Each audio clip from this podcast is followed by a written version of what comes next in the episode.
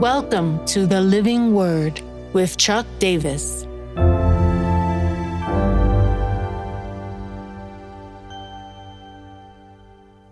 First Peter 1, verses 1 and 2 Exiles. Peter, an apostle of Jesus Christ, to those who are elect exiles of the dispersion in Pontus, Galatia, Cappadocia, Asia, and Bithynia, according to the foreknowledge of God the Father in the sanctification of the Spirit, for obedience to Jesus Christ and for sprinkling with his blood. May grace and peace be multiplied to you. We're going to look at this salutation or greeting uh, in Paul's letter. I'm sorry, in Peter's letter, uh, three days in a row. We begin first by identifying Peter, Peter the apostle of Christ.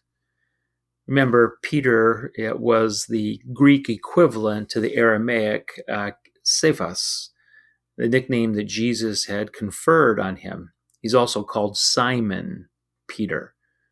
Uh, when uh, Jesus recognizes him, he calls him Simon Peter, uh, and regularly Paul, in referring to um, Peter, prefers the designation Cephas, uh, the Greek transliteration of his Aramaic name. Peter's use of the apostle of Jesus Christ bears comparison with Paul's opening. Often he identifies himself as an apostle. Nine of uh, Paul's letters or epistles begin this way.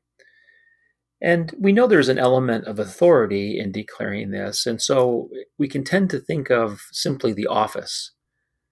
Uh, but there's a really growing sense in Peter's life of being a sent one.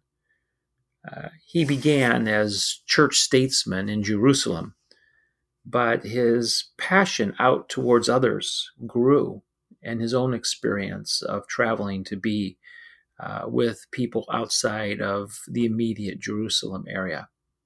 He writes to the exiles of the dispersion, those who are in the provinces in Asia Minor, uh, north of the uh, Taurus Mountains. There's been some scholarly debate or conversation on whether Peter is writing to Greeks or Jews. Uh, the language here, uh, dispersion, tends to lean towards a Jewish expression.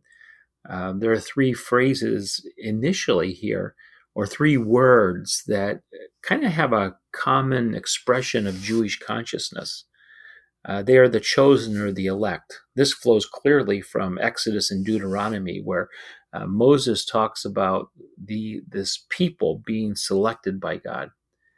Uh, Isaiah the prophet in chapter 45 talks about Israel, my chosen. Even the psalmist in Psalm 105, two different times, refers to the sons of Jacob, his chosen ones. The other word is this idea of strangers or aliens, uh, something identified with the Jewish people. And the di- diaspora or the dispersion uh, is always uh, a link to Jewish experience.